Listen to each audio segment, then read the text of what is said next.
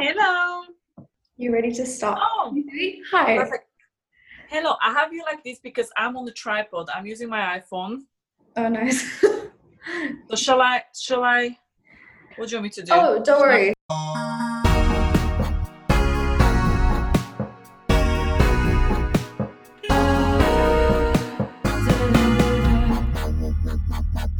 Hi, guys. Welcome back to another episode of the podcast. Today is going to be a really interesting episode. I've got this. I've got a trainer, someone who's in who did bodybuilding. Her name's Barbara, and if you want to follow her on Instagram, it's Body by Bombshell. So yeah, so excited, and yeah, let's go straight into the episode. It's just gonna record the audio, so like, I know it's like a lot more comfortable to like call someone and like actually see their face. So yeah, Ah, okay. Amazing. Okay. Well, thank God I didn't put makeup on. I was like, should I put makeup on? Am I gonna be yeah. How are you? I'm good. How are you? Good. This crazy, crazy, crazy world now. I know. But doing well. Crazy Did you go see your boyfriend? I've seen him finally. Yeah, I start seeing him again. He's been here. He came to Streatham as well. So it That's was nice. actually it was amazing. Like I literally see him after three months. I can't believe. But um, So no, less yeah. But we made it. We made it. It was good. It was good. But it's still quite strict here in London. I went to do some grocery shopping today, and it was so busy, Oh, so really? busy outside. And pe- yeah, people. I think people just gave up on the self isolation and stuff. So it's just you know they're just giving up because they fed up. Yeah. I saw your rant about how people like kept like working out in parks and like trainers were like training people in parks. And I was just I was like, this is insane. Like I don't understand. Like, do you not understand like there's a pandemic going on? I was I was shocked because I was like, unfortunately the problem is that people or some personal trainers they don't really care about the health and safety rules. They care about the profit and that's the problem. That's Yeah. the whole problem. Like i understand that this this is uh, going to be a whole different economic experience for everybody. Everyone self-employed sure. people employed stuff. But it's just uh like i don't think it's worth to risk someone literally life in order to make 50 pounds an hour or 10 pounds a session. So that's why, to be honest with you, I managed to pivot my business within like three days. Oh, so I went online within, yeah, within like three days. Yeah, just because I saw what's, hap- what's happening, because you know I'm from Slovakia. So my mom Yeah. told me, like, look, this is happening here. Uh, be careful. So basically, I remember this was on Wednesday. I had my last client, I had a session. And I said to her, you know what, I think I'm going to stay at home this week and I'm going to assess like what to do, what's the next steps. But I feel like they're to Yeah. close down the gyms. She was like, you know, I think they they really will. So next day they announced that apparently they will close the gym soon. So I said, okay, guys, girls, let's go. We're going online. So I literally managed to pivot my whole business within three Yeah. days. That's good. I feel like it's so That's hard for some yes. people because, like, I think that's what people care about right now getting profit. Because, like, we've lost so much, like, economy with coronavirus. So, Oh, it, yeah. and I totally understand, but to be honest with you, like it's not worth it because my close, close friend, three of like four of my very close friends, one of my clients, um, uh, one of my close friend, and one of personal trainer I know that he had the coronavirus, and these people are all healthy people. People they eat healthy, they don't smoke, they don't drink, like literally really he- super healthy people in their thirties, right? Mm-hmm. or early 30s and Yeah. they all went past coronavirus. So they've been diagnosed with coronavirus. And it's not actually the actual coronavirus for them but the recovery after. Like literally it took them like oh, my friend she said to me barbara three weeks after and i'm so fatigued. Like apparently the mm-hmm. fatigue afterwards like is real so that that's that's the main concern and me as a fitness person as well i can't afford to myself to not exercise and train i can't Yeah. believe I, I, my friend she didn't train for five weeks now five weeks because she says i'm not Oh, capable wow. I'm tired all the time yeah yeah Yeah. so It's definitely, like, tested everyone's, like, mentality for sure. And that then what what as, as well, they want to reopen the gyms now. Okay, they want to reopen the gyms in London. So I just received an email from the gym. Basically, I'm renting a space for my client in the gym because I'm fully self-employed there, right? So I paid the rent and I bring my clients in, and they said they they really looking forward to reopen in early July. That was the message that was sent to me, email that was sent to me last week. But today they sent me a new email saying like they still uh, didn't get any instruction from the government, but they still want to open in July. But to be honest with you, me as a women's fitness specialist, I don't feel safe to go back to the gym as the majority of my clients are pregnant girls as well. And they mm-hmm. don't want to go back to the gym. So I might have to just send an email like, look, I'm not going to be back till September. And also my flatmate, she works on the research of, uh, she's basically oh, wow. doing research vaccine, vaccine, the COVID, COVID, and she said to me like, "No, like, be very careful. Like, there is so much information. Basically, she can't say anything to me, but she literally had a call Zoom today with uh, Bill Gates. So, yeah, yeah. So they discussing everything, the vaccination. I mean, I'm so anti-vaccination and all that stuff, but that's on the other other conversation but um whole other conversation yeah but i'm so anti but uh, it is it is real thing like even normal flu. I don't want to be sick at all. So i've been self-isolating properly. I think that's you know, how to go forward because I feel like people are like just like they're like oh we can go back to our normal lives and meet up with our friends and do this and like I guess like have that sense of like normalcy but like it's never gonna happen because this has happened to us like right now. Like there's so much thing there's so many things that have happened this year that have been insane. And i think that's like a lack of knowledge from everyone else because we're like we don't educate ourselves to that point where we like know these things. Because like we knew about coronavirus for two months. We didn't do anything. It, it yeah. took like everyone getting it and people dying for us to like be like okay. So for instance slovakia where i'm from is such a tiny country.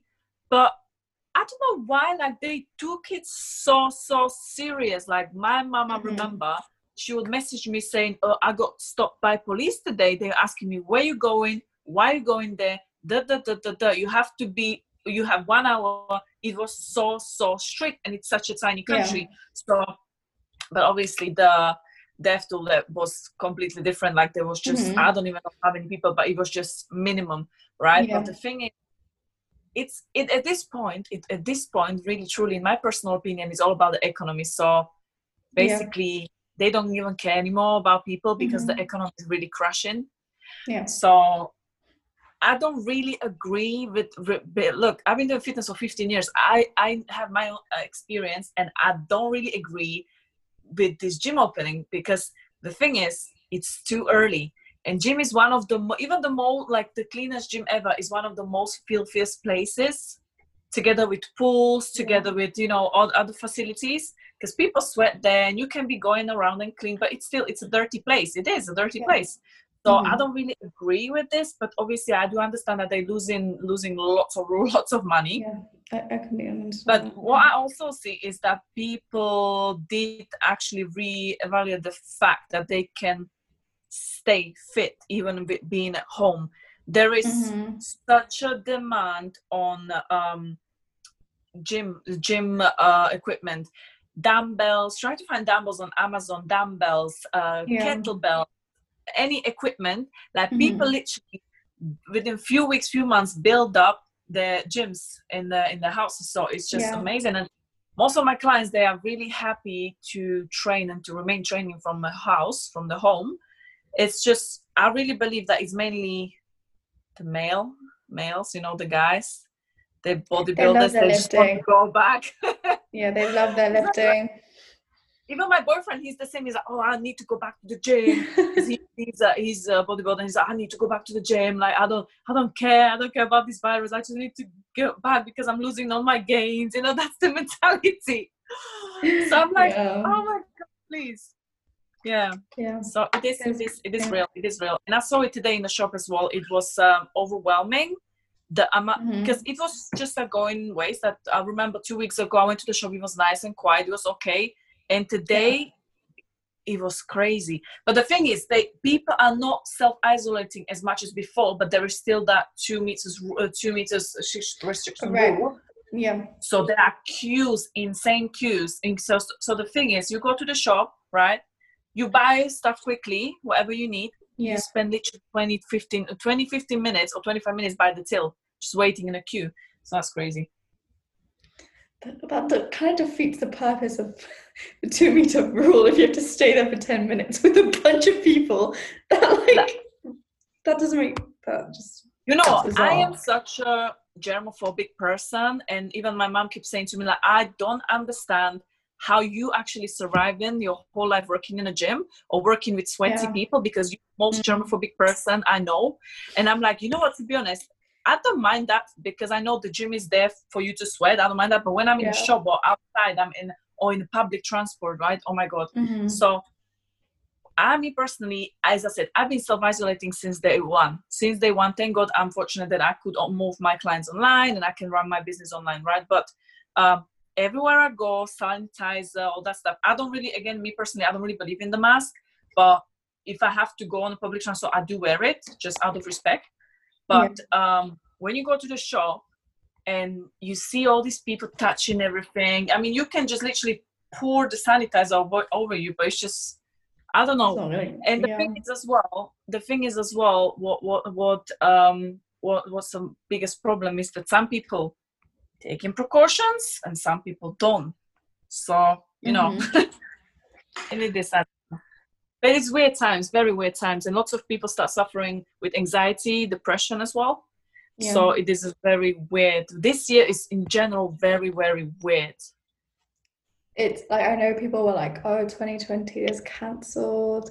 This is the worst year of my life." But like, it's been a very, it's brought like so much like voices to like social media, especially with like what happened in Yemen and like what happened with the Black Ma- like Lives Matter movement. Like people are like voicing their opinions and like it's creating this like atmosphere where people are like, I want to contribute, I want to help obviously with this coronavirus thing like obviously like it's had like a mental toll on like a lot of people businesses as well and it's been very like strenuating but at the same time it's like i feel like this had to happen this year to really test how like people would like actually like handle themselves from it because people Mhm. are getting too comfortable with doing anything and like being like very unhygienic and like very unsafe and doing things that they know they can't do but they do Yeah. anyway like how people piss in the streets or like like you know shit in the streets like people like Horrible things.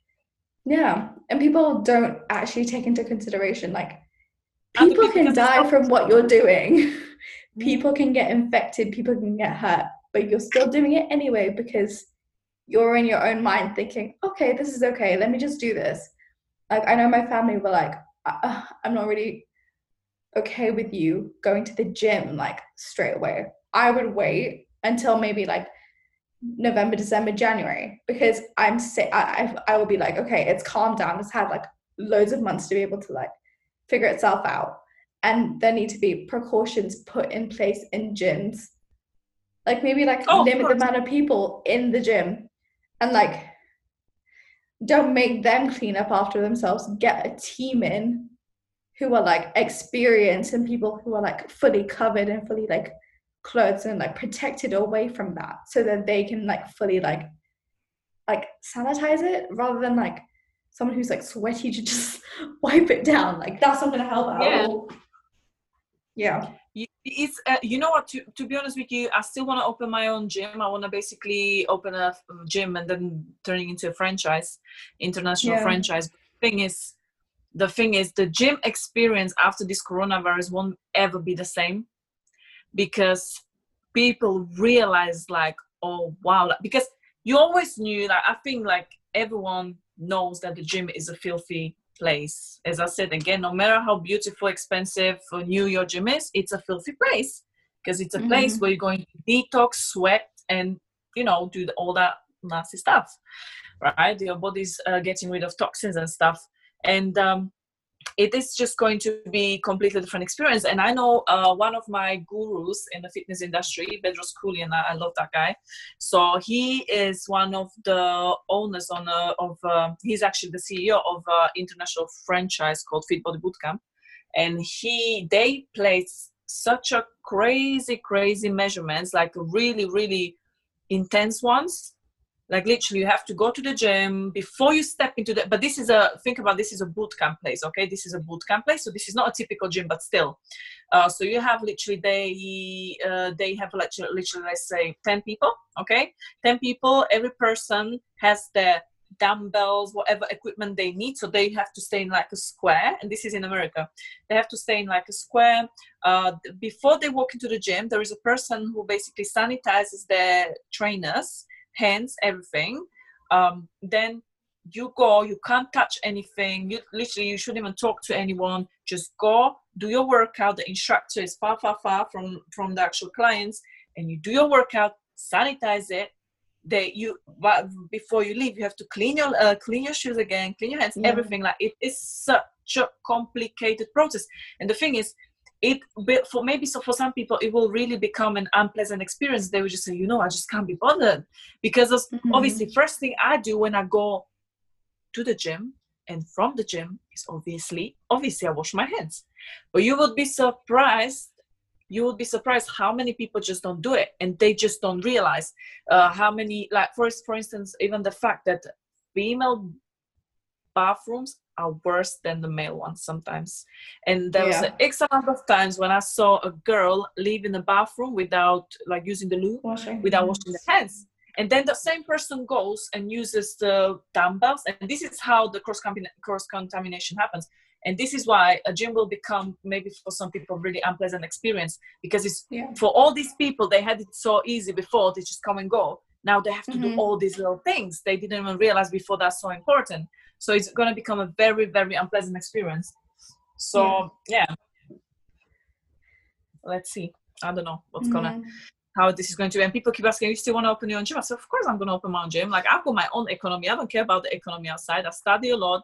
Uh, i do a lot of research um, and I'm still gonna open my own gym regardless. Like you know, yeah. the most successful people open their businesses. The most successful people in the world um, they opened their businesses when there was an economic crash just because they believe in themselves yeah. they knew what they're doing so things yeah. like this won't ever, will ever not ever put me off right but it's just yeah, yeah. the matter of time I think it's about determination and whether you're going to put like your 100% effort because you can't go 50-50 and then just wait for something to like happen for you because I think that that's what a lot of people have some people in the industry and like some people in businesses they they do that they wait for an opportunity and they wait for people to react to it rather than pushing themselves to like limit where they know that they can like exceed to. People are very and sometimes scared. you have to create your own opportunity. Sometimes you have to create your yeah. own. Sometimes there's no one's gonna come to your house and be like, "Okay, door, and uh, there you go, please." No, baby, no one else gonna give you money. Like you have to do it, and yeah.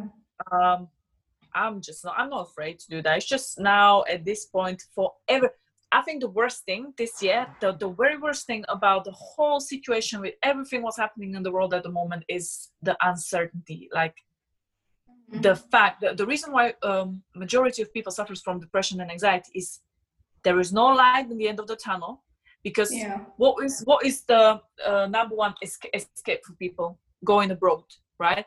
And now we don't mm-hmm. know so i can't plan my holidays because i don't know what if there's going to be second wave. I buy my tickets to miami right to escape from this craziness. I buy my tickets to miami and then three months down the line they will close the mm, you know line again. They will That's close be a down. second wave. I so exactly. it's going to be oh, definitely. Definitely big time. And the thing is the thing is this is why the, the, that's the number one reason why people getting depressed and, and anxious because they can't escape. Now you're literally forced to stay at home okay? Yeah. to stay at home and deal with yourself deal with your thoughts deal with whatever you want to do in the future deal with whatever your past. So yeah. it is it is a real thing and this is why it's it became such a big problem for lots of people and they just want to go out and just end the lockdown. But for me because i'm such a open minded and very personal I, I i know i study what's happening like i know i know myself. I absolutely love my own company i love being on my own so I don't mind this lockdown. Like so many people are like, oh my God, you not going crazy? You not going crazy? I said, no, because I have a purpose. Thank God, luckily, I know what my purpose is and I love my clients. I love what I'm doing, luckily, but it took me as well. It was a hard work to get where I am now. And it's just, um, for me i'm i'm actually it's horrible to say but i'm actually lo- loving this because i'm laser focused on my future now because i believe that obviously i believe in my future. I believe something's going to happen and i believe in positive thinking and all that stuff but obviously it's not just all about positive thinking but also about hard work. And for me this lockdown showed me that so many people out there they just they just hate being on their own. Yeah. They just hate being on their own. And as well again i'm a big believer in of like everything happens for a reason and the whole situation even uh, with the black lives matter movement and stuff i mean i think it's horrible and amazing at the same time because look what's happening like people are awakening finally finally yeah. finally like i had I'm not, I mean, I'm the last person to argue with someone on the internet because, first of all, I got no time for it. And second, I think is there's no point. But sometimes when I see the injustice, I have to voice my opinion, right?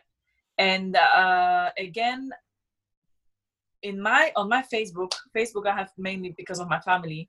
On my Facebook, uh, someone someone from Slovakia, not Czech Republic, sorry, um, was sharing some stupid uh, stupid picture, blah blah blah. Clearly, uh, uh, towards the uh, Black Lives Matter movement, and it was a total racism comment. And but the thing is, these people don't understand that even what they're saying, what this that this is what you're saying, that that's a racism. Because for them, they don't know that's not racism. No, it is racism. So what I'm trying to say, I had a full-on, not even argument. I just say one guy put very very horrible comment and i just said one thing and i'm never in people's comments but i just had to voice myself voice my opinion i just said educate yourself okay oh mm-hmm. my god people tore me apart like i just received the worst comments because my partner is black my partner is jamaican okay?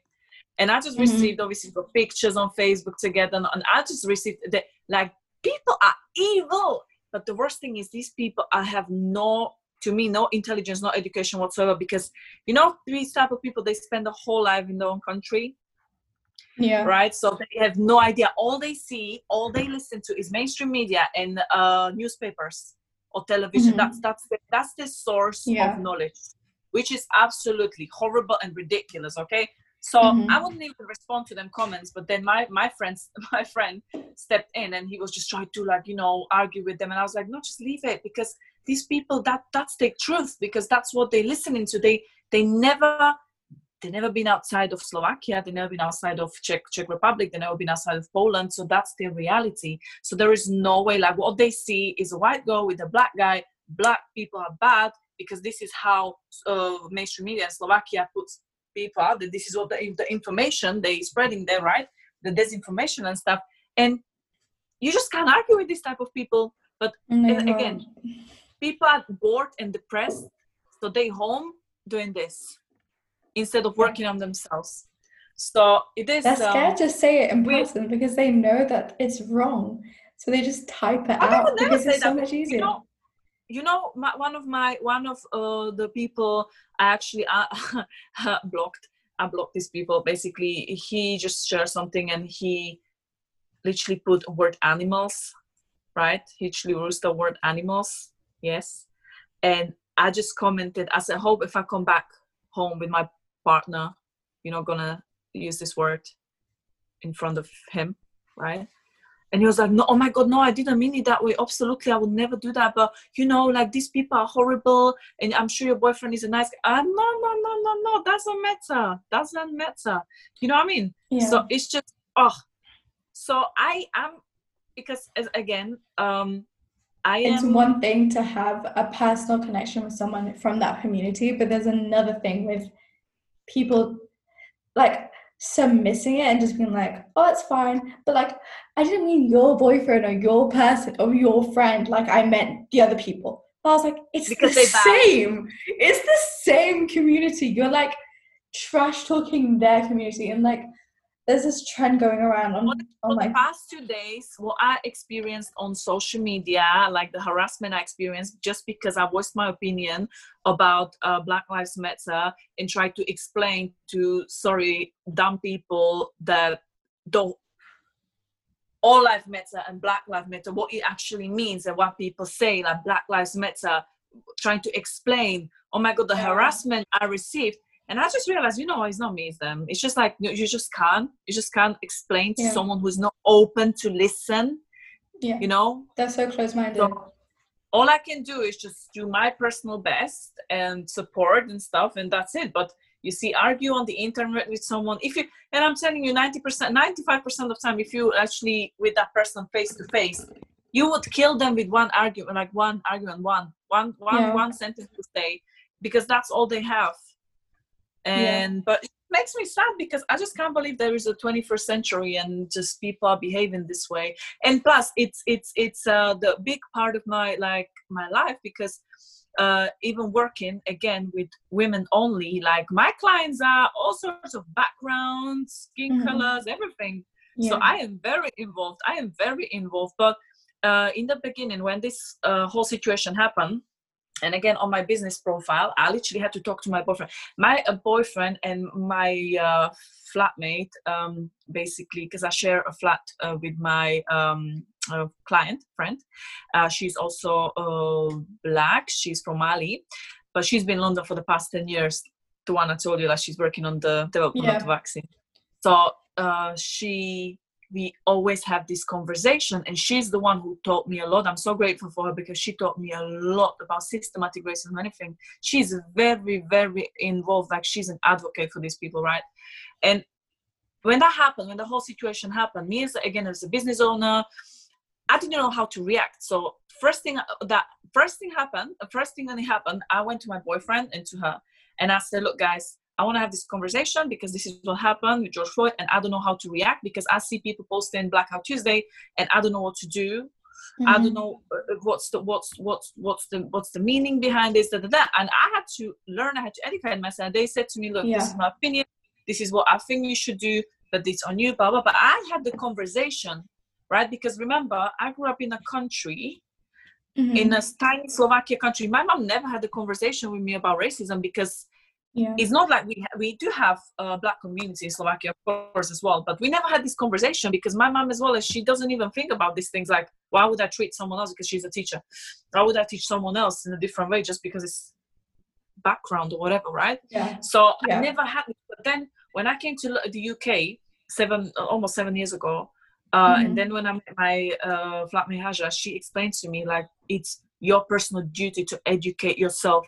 Just because you're in a country where you're surrounded by different races, different religions, da da da, you know. Because sometimes Yeah. we just say, "Oh, whatever." It's it's like, "Oh, I don't have any black friends, or I don't have any Asian friends, or I don't have any whatever East European friends. I don't need to know." But you need, you should Mhm. like it's a duty as a human being to Yeah, know exactly. what's going on because then all you do you just consume what's given to you from the mainstream media and the, the worst thing is that people don't do their own research research okay Mhm. so they see something and they don't do their own research like Yeah. before i post something obviously i'm not really politically driven like uh, to be honest with you politics is not my strong side right i'm not yeah. following politics so but um everything i see i do my my own research right or ask other opinions because Yeah. it's so important and i think this is the like one of the reasons like why people fight so much because people just sharing whatever just for the sake of sharing and i saw so many people sharing stuff and they don't even know and they're just sharing it because it's popular now i'm like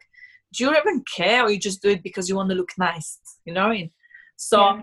as I said, as a business owner, for me, is my personal opinion, and I want to know. I'm literally seeking, like literally, this week was so hard for me because I just feel like my head is pounding. All I do is I'm trying to build my business, so I'm studying lots of things about business, Yeah. marketing, blah blah blah, and then I'm studying lots of things about other cultures, everything else. So I just feel like all I do is read books and listening to podcasts or watching YouTube videos or watching movies, watching this, and you know when you when you I just look back, I just feel like I've always been a nice person, but there is just I had I had no clue that this is happening, Mhm. right? So I said I had no idea, and you know the really first the really very first time when I actually realized that, for example, racism in America is even much worse than in the UK is funny enough on Tinder before my boyfriend, of course, before my boyfriend, um, when I spoke to this uh, guy, right? And he was American. And we just had a little chat, uh, just getting to know each other on actual Tinder, right? And what he Mhm. said, he said to me some some some cheeky comment. And I said to him, Oh boy, please leave me alone. And he got offended. He said to me, Oh, why would you call me a boy? And I was like, What do you mean? And he said, Oh, that's very racist to say. And I'm like, What? And again, East European girl living in London, I have no idea that calling a black male a boy is a racism because it's back, back, back from uh, racist days. Yeah, from the racist days, from uh, slavery times. They used to call them boy, blah, blah, blah, patronizing, blah, blah. That- I mean, there is deep, deeper meaning behind that, of course. But I had no idea. Mhm. And I'm like, oh my God, why you being so sensitive? I said to him, why you been the, and he's like, no, blah, blah, but this is the real thing. And then he explained to me. And then I was like, I just, uh, basically, he just took it very personal and we just stopped talking. But then I got so intrigued. I said, oh my God, I need to speak to my flatmate. So I asked her straight right away. I said, Haja, like, look, this has happened. I mean, and I had the mindset, I mean, oh my God, it's not that deep. Like, because in my heart, in my brain, I didn't, I didn't, I had no clue, right? I got, Mhm. I had no clue. And he said to me, uh, she said to me, oh, Barbara, but this is a serious thing. And I said, so what do you mean? She said, yeah, I mean, you're right. Like, we don't know this in London. Like, this is a common thing to say to each other. But in America, people take it very, very, very seriously. So, yeah, you need to do your own research. And, you know, I got angry that time because I'm taking myself as an intelligent person style because I studied, but these are different things. Mhm. I've studied lots of things in my life, but these are completely different things you have to study Yeah. again. So you basically you learn all your life, and sometimes you have to learn hard way in a hard way. But it is, I think, our personal duty to learn and Yeah, study for sure. everything. So this is why I absolutely love what you're doing on your pages now. Like you must be bringing so much value, but unfortunately, for some bizarre reason, we're making stupid people famous. And stupid people, like sorry, not being rude, but stupid people, they have hundreds, thousands of followers following them just because they're doing whatever silly stuff. And then Yeah. people like you, or even me, who actually adding value to their lives, it's very hard for us to get that following just because these people they might even have fake following are on the top Yeah. so for example you post something and it, because of the uh, instagram's algorithm it's so hard for people to see your post Mhm. so i think it's so sad like there is so many people out there they have so many followers and they're just like you're not doing anything and then there are people like you who's really adding value to someone's life and you don't have the following but again it's all about consistency and it takes really time and i think you're really Yeah. doing well anyway but it takes really really time so just don't get discouraged just keep going keep pushing it yeah. because it's important like we need more we need more instagrams like this It's so hard because I think that like a lot of people like misuse their platforms. Like, I'm not saying I was completely against people posting the black square, but I felt that that was very counterproductive. I would say donate, educate yourself, learn more about like what this means to this community. Don't just post a black square and be like, "Oh, I'm done with that. I did my part." Because like, no, you didn't. You did exactly, nothing. yeah. You followed a trend. It's like when, like, you know, how someone says, um, oh, RIP this person, RIP this person. They don't even know them, they don't even support them, but they're just Yeah. doing it for the sake of being like, for their friends to be like, oh, congratulations, that was so amazing. You are such an amazing person. Like, it's just like ridiculous because I was like, why do you need, why do you need someone to congratulate yourself? and this is why i had to have the conversation because all day i woke up to my instagram was flooded with black color okay and i i literally i got so i i that was it was my day off i remember no i was between clients actually it was tuesday and I was between clients and I was so confused. Like, okay, shall I post it? Shall I post it? What shall I do? What shall I do? I don't know what I'm doing. So I had to speak to my boyfriend. I said to call him, I said, babe, I don't know what to do. Like, Mhm. should I post the black square? And he said to me, it's up to you. And I said, but what's what am I going to change with posting the square? But but then if I don't post it, I look like I'm not supporting. Like there was Yeah. so much pressure on my brain. If I don't do Mhm. it, I look like I'm not supporting. But if I do it, what's the meaning behind it? Oh my god! But then I did it. But obviously, out of respect. But then I said, okay, there must be more. So what I started doing is obviously I'm pushing the black businesses, any business, not just black business, any business, Yeah. black business. Mom, at this point, it's important to voice it now. Okay. Yeah. But I just genuinely believe that, like you said, if you want to really make a difference, we have to self-educate. It's duty to even if you have a friend, family, mom, dad, whoever they don't know, you have to let them know. Even my sister-in-law, she lives back home, and she asked me, Barbie, like, please, what is this? Uh, what's happening? Or what are the black squares? Like, what is, why is everyone posting it? She didn't know. But she asked, she asked, and she wanted to know. So I explained to her, look, this is happening. I sent her Yeah. what to what to do because she wants to know. So yeah.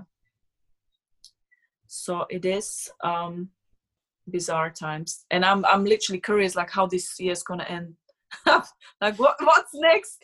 And I think lots Yeah. of people are like, what is next? What is next? they're very it's very up in the air like no nothing's really certain but like i think people thought this would be gone by the summer like the coronavirus pandemic it would be finished by then we would be able to start like our lives again but like at the same time do you really want to go straight back into that when like Do you remember when they said like it's gonna be two weeks quarantine and then we can going back? Remember when it first came out, the information that oh, it's only gonna be two weeks.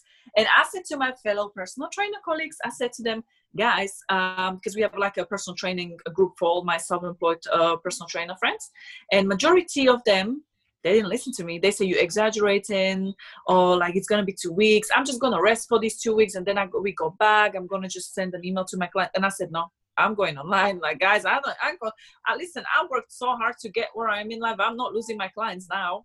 And then boom. And then all of a sudden, I did my own research, how to do everything, what to do, how to set up. Because you know, if you set up your business uh, physically in a gym, and then you all within a few days you have to literally pivot your business into online coaching yeah and there is different types of online coaching you can do It is. Mhm. it's not easy it's honestly not easy but i was literally sitting in my in my house thinking what to do researching like studying because me i am ambitious. I'm very driven and i have a purpose i have a goal and i need to get there no matter what because i have a mm. very strong why right? So i had to do it. I could i can call my mom and say mom can you pay my rent please? Or like, i would never even do that first of all but i was driven. I said i have to save my business. Exactly. And plus my clients paid for the service and i don't want them to get lazy. I don't want them to now stay home for one month and then come back and put on with i said no i it's i have to do this. I'm responsible Yeah. for these people. Exactly. So it was uh it was uh, interesting. And now the two weeks three weeks uh, four weeks and after one month uh, my uh, few of my colleagues start messaging me oh could you because i said to him in the beginning i'm more than happy to help you with the and show you. Because i genuinely believe for me i don't see competition because i genuinely believe if you have a knowledge you very you should be really really it. confident in what you do yeah. And plus share the knowledge as well yes. So i say guys please if you want me to help you just let me know. I genuinely believe Yeah. again there is enough clients for everyone so i don't i'm not stressing because of uh, competition or whatever. So i say guys i'm genuinely here to help you. Because i did my and and even though you don't even have to put an effort. I did my own research. I just tell you what to do what you do how you do it and you just do it. Yeah. and they say oh you're right. Please could you just help me? Because I, I think they're not going to open the gym for a while. And i said, yeah i told you. But yeah. I'm not here to lecture them but um yeah i definitely knew. And you know how i knew it's not going to be just for two weeks? Because one of my clients is uh from uh china. Chinese. And she kept saying to me in december sorry sorry january she kept saying to me barbie uh look every session she would harass me literally i was i was laughing that time that time i was laughing because i felt like this is ridiculous like this is not gonna because you know the first Yeah. information someone ate a bat and now there is some virus right? That's first information. And she kept showing me this um uh, page. Every time we had the session four times a week she trains with me and she's like look look this is what happening. Is gonna come here. It's gonna come here. And i still was like it's not gonna come here. Don't be silly. It's not that deep. Like that phrase is not that deep.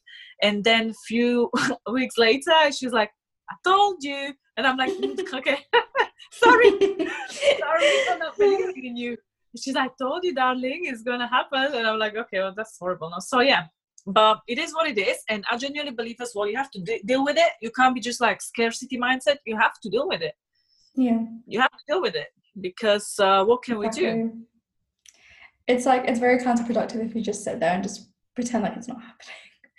Because if you want to grow, if you want to learn, then take it as it goes. Take each day, day by day, but do something for yourself. Do something that makes you happy. But at the same time, you can't wallow in self pity and just be like, "Oh, I wish that I could do this," or "I wish I could do that." Because it's like, how are you gonna do that for the whole like three more like the, the last like three months before like schools are supposed to start to open like unis are supposed to start to open like these places like institutions that we have to like go through to like actually like you know like end up somewhere in our lives and like achieve something that we wanted to, to achieve. Why else would we go to school? Why else would we go to uni?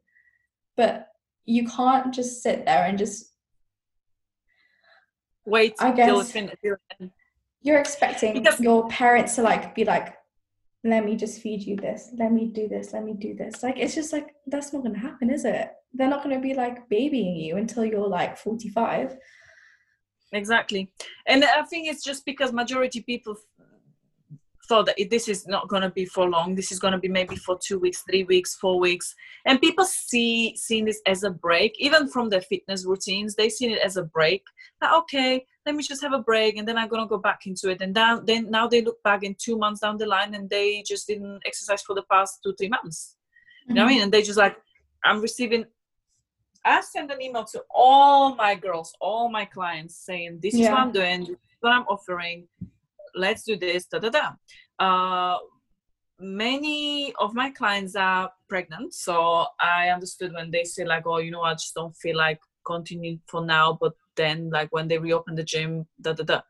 Um, but then i also had clients they they had nothing to lose and they're like no i'm just gonna wait till this is over and then we go back to the gym. And i'm like but we don't know when this is gonna be over so i would highly suggest you because you just started and we just you know um, we just start seeing results for example. You just started. You just don't want to stop now. Like exactly. i genuinely believe you can have excuses or you can have results. You can't have both. So mm-hmm. my mother for example she's a former athlete right? And she is six years old and she she never been gym. She only uh, because she used to do gymnastics. She she only would be in the studio and stuff or do aerobics but she would not really go to the gym. And she's mm-hmm. absolutely fit. So for me to give you the beautiful body you want. I don't need gym. I know i don't need gym. If you're a good personal trainer you can train someone in a really hard way make them sweat without anything. Look yeah. at joe wicks the body coach. You know the body coach? Uh, mm-hmm. yeah he i love him. He's amazing joe. He's barely using equipment. All yeah. he has using dumbbells and kettlebells that's it. And he's absolutely fit. So to me obviously i can't force anyone. So to the majority of my clients uh, majority of my clients they love in the online coaching. But the other ones they didn't even try because of like they're scared. Or they maybe they shy. And you know everyone like people have different reasons. Or they lazy? Or they i don't know.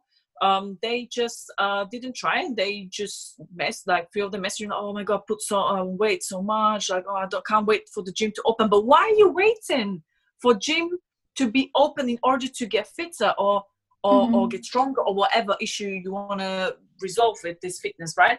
Why why did you why do because you have an excuse. Mm-hmm. i can't be fit because the gym is closed. Like it doesn't make no sense to me. Yeah. So it is it is bit um yeah funny when it comes to this because as i said like many people have excuses but there is also majority people they really like I know some of my clients they lost weight actually because you know why? Because they have more time than ever to look after their body and wealth and health and fitness. So majority actually majority of my clients are people they self-employed at the office space like uh, corporate um, corporate places and stuff space and they went from training with me once or twice a week to three or four because they home they don't have yeah. to go anywhere. So they just literally, I mean, I literally, I never had such a low amount of cancellation in my life till I, since I'm a personal trainer coach because what excuse you gonna give me? Oh, what you you know like what what excuse? What there is no yeah. excuses because sometimes you're like, oh, my train is late. I'm late to work. I can't do this. I can't do it because I don't know. I'm gonna be late to work. But now you literally can't say that because you just wake up and you do a session and you yeah. to a living room or or, any, and, or or beef after work or during the day like literally so many of my girls they say to me well uh, I'm gonna make an excuse, but I don't even know what because I can't go out, so I can't tell you I went I went out or I don't feel well because I'm just at home. So literally there is no excuse. Yeah. I have no places I have no places to go. So I have literally yeah. zero excuse. Yeah. So it is funny. It's funny people find always excuses i mean it's human beings. Everyone's gonna find excuses for everything that they do in life, no matter what. Like it's it's inevitable. People are gonna be like, "Oh, I can't do this because I can't do this because," because they just want to have a reason rather than be like, "Oh, how can I rectify this? How can I change it?" It's the same like, uh, for instance, and I promise you this. I just I have um. This is the thing. Me I realized in my career that in order to receive, you have to give. So every now and then, every now and then, if I know that there is someone who needs help and can't absolutely can't afford it, I always offer them free sessions or free consultations, which I always do for free, but yeah. free help. But you mm-hmm. would be surprised how many girls I offer them free, like let's say I'm offering you free four sessions or free month just to get you started because you from like you don't have an income now you don't have money whatever situation there is right? They just can't afford it right? Um even though I, I shared this uh, status the other day saying girls do you know about someone some of you may be friends may they really need help but they can't afford it. I'm, I'm more than happy to help because i'm as i said in order to receive i need to give so you give them stuff for free and they still have excuses. So it's sometimes it's not you know not uh it's just your mindset. It's basically mm-hmm. not because you can't it's because you don't want. And i don't take no excuses in my life because i'm coming from a place where i've been working uh, in a restaurant 12 hours. Okay i will wake up 4 a.m in the morning do my cardio go to work after work go back to the gym because i was preparing myself for a competition right? So you they my clients know that i don't take no excuses. Like unless you die in unless you're giving a birth mm-hmm. there is no excuse. Yeah. And i guarantee you now now they open the gym they will yeah. open the gym. And the girls they've been saying to me oh let's go back to the gym. They'll be like oh but i don't feel safe go to the gym now because the virus is still out there and when they go back to the gym oh that you know th- there's always because you don't want it bad enough. You don't want to change bad enough. Sometimes how they say they say and there's a saying like you have to literally become sick of your current situation to to crave a change. Yeah. right? So it's just it's just so um weird. Like sometimes honestly you can you can literally give to a person everything. Like look give you a gym for free personal trainer for free i'm gonna cook for you i'm gonna and they still won't change because they don't want to. Yeah. So so it is it is like human uh, human beings are very uh funny sometimes. What do you want to like give a brief like summary on like your experiences of being a bodybuilder? Because i think that was like a massive part of your like history and where you are now. Are you very impressed by that? Because it's so, just like that's so cool but like i love it's like where you are right now you're like thriving but at that time you were like this was something that you wanted to do but at the same time you're going through something. You you were like dealing with like how you were feeling mentally as well. Oh my god yes yes.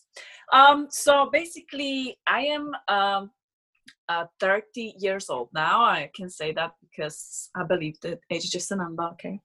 And i started doing fitness when i was um, 15 years old exactly 15 years my mom was an athlete my brothers, but I was the only fat person, literally fat child in my family, because everyone has the my mom's and my dad's genetics, and I had my grandmother's genetics, the only because I got three brothers, right? So when I was 15, I went to the high school. Um, funny enough, uh, I went to um, mm, uh, School of Tourism and Hospitality. Again, lots of cooking, lots of food around me. Um, uh, there was there was uh, another university right next to mine, which was like sports and science university, right? And I fell in love with this guy, this athlete. and uh, remember, I was still chubby at that point, right? And I was like, oh my god, like this guy so much, but I, I'm just, I just, I need to lose weight. And then my one of my best friends. I don't have one best friend. I had more best friends. Like she was like, "Let's go gym together," and I was 15, remember? And I was like, so intimidated. I said, gym, like what? Uh? And my mom, remember, keep bear in mind, my mom she is someone who's moving around. I grew up in an environment where I was eating and my mom would be doing headstands and stuff, right? So my mom, that's at summer before I went to university, she was like, you need to start exercising, like moving. And um, I was like, okay, okay. So I started exercising at home with her. And I remember that time I actually lost some weight before the university with her. But then with my best friend, I joined the gym. Oh my God. And that was a life changer. But that was 15. Mm-hmm. I was 15. By the age of 16, I was absolutely addicted. And I would be in the gym seven days a week. And, and remember, I lived in a small country where there is like mm-hmm. one or two gyms. 15 years ago, there was one or two gyms in the whole city. Okay, so I had to travel one hour to get to the gym and one hour back home. So um, I joined this gym, the first gym, and I went over the top because I got so addicted to becoming skinny, skinny, skinny because that's uh, again uh, that was my, my, my mentality like skinny was perfect. That again 15 years ago that was my mindset. That i was just and my body because when you're 16 15 15 16 17 years old 18 like you have a super fast metabolism okay? Majority of the kids. Yeah. so i saw the results results like this like month by month i was losing weight and weight but I got into a point when I was 17, six, sorry, 16 and something, 16 how maybe, and I lost around 30 because remember I was chubby. I lost around 19 kilos in six months. Okay, yeah. so you would not recognize me. I was the my that was my skinniest moment when I was. I think I was around. I'm five uh, six and I was around 15 kilograms. But remember, I was I'm very heavy boned. Like that's the actual thing. Heavy bones are actually thing, right?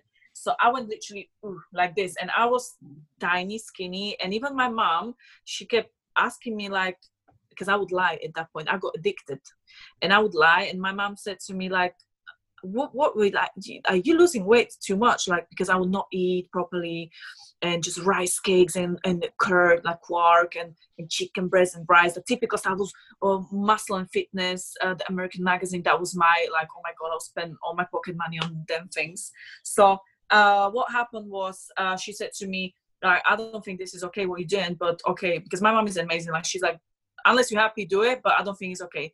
But then it got into a point when I would train like three hours a day, okay? And I, I start having this condition where the lactic acid gets trapped in your lungs and you can't breathe. So I would have enormous panic attacks and anxiety attacks. But again, the age of 16, my mom had no clue. At the age of 16 you had no idea what anxiety is and all that stuff. You just i was just like oh my god i can't breathe.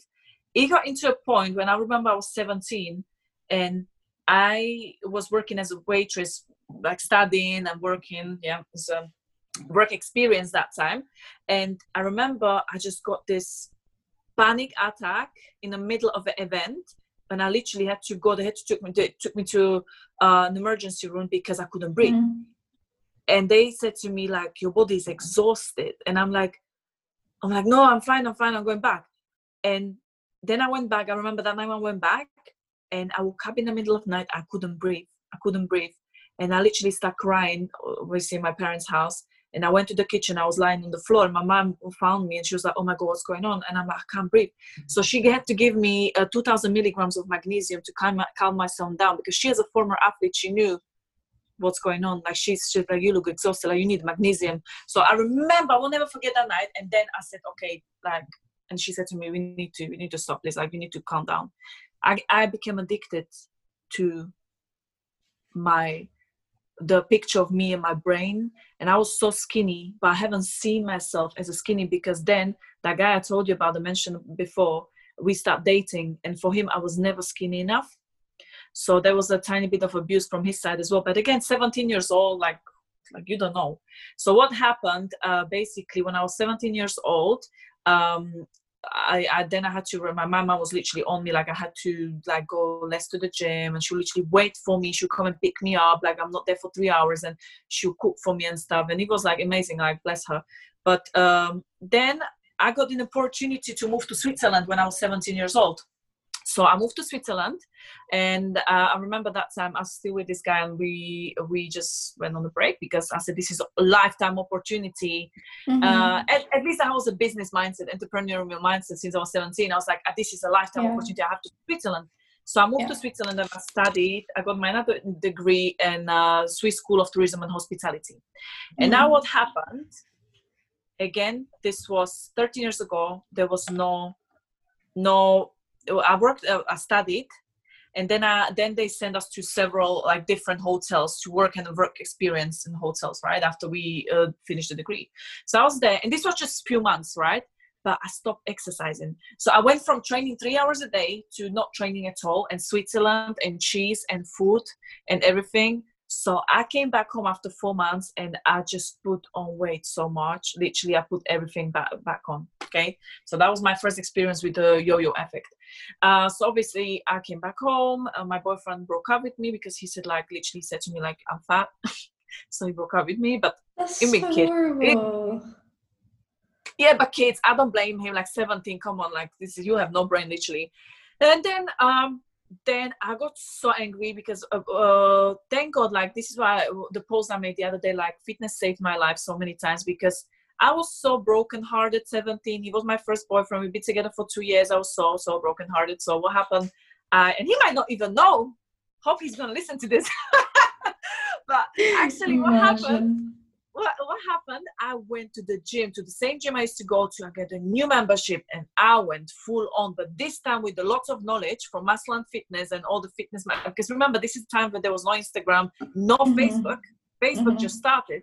So, yeah, so I just started, started, started. And this I was 17, 18 years old approaching. And this uh, guy, uh, one of the personal trainers there, he approached me.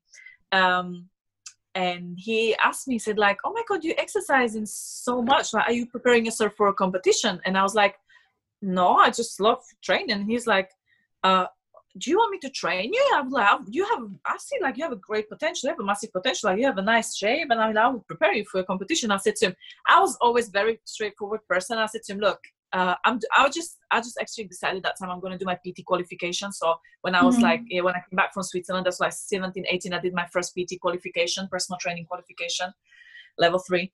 So I said to him, you know what, I'm actually gonna get qualified soon. and there is someone who's actually really experienced and who's offering you help and you're like no i know what i'm doing literally this attitude. And I, he said to me but i will do it for free because because i said to him look i can't afford it anyway i'm a student. And he said to me i'm going to do it for free. And i'm like oh okay.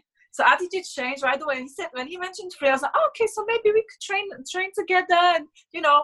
So we start training and then the one no six months down the line he prepared me for my first competition which was absolutely uh, ridiculous now when I look back. but that was an amazing experience, right? Like it mm-hmm. was, and I, I, I, think I finished uh, fifth from ten girls or sixth, sixth oh, on wow. six days. Yeah, yeah, on my first competition. But um, even the first competition, I already start feeling like there is a massive uh, politics and massive injustice in this competing. Like it was a sport model, sport model. That was the because in fitness you have different categories. Different different countries have different categories. Okay, this was sport model, and um, yeah, it was a very pleasant but unpleasant uh, like experience. But even at that time, I felt like you know what, this is gonna give me so much experience, especially mm-hmm. for my future because that time I knew I'm gonna be a fitness professional. I knew it.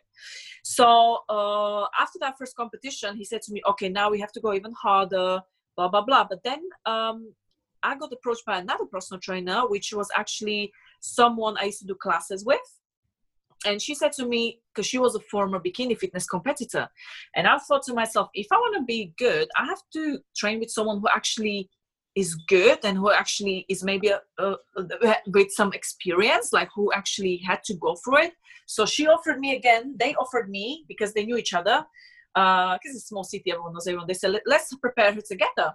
So that was my second competition. They prepared me together and that wasn't really uh, successful neither.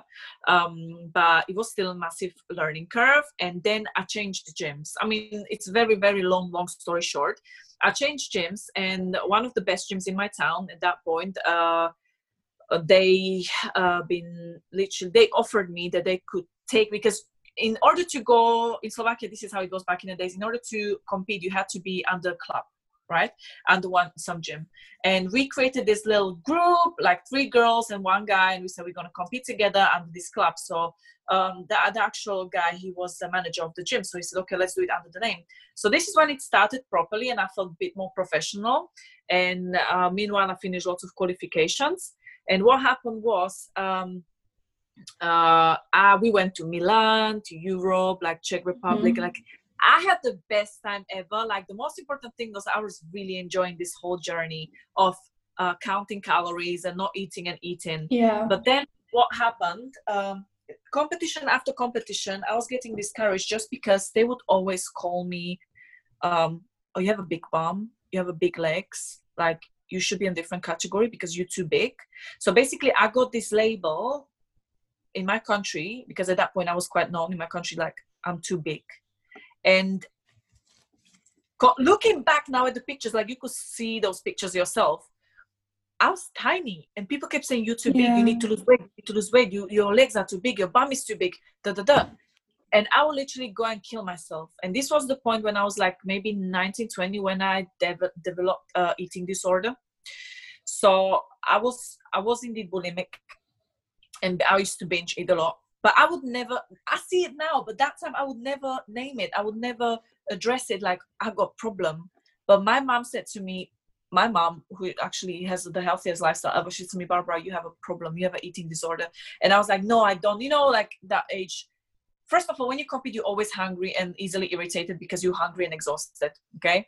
Uh, working in a job i had a full-time job that time. Pt i was doing on the side and i was competing right? Yeah. So I could like my life was all about calories and bodybuilders around me and guys and muscly girls and and oh my god if you'd come to the gym and you would have a biscuit or something oh my god like that was a that the, oh pas right?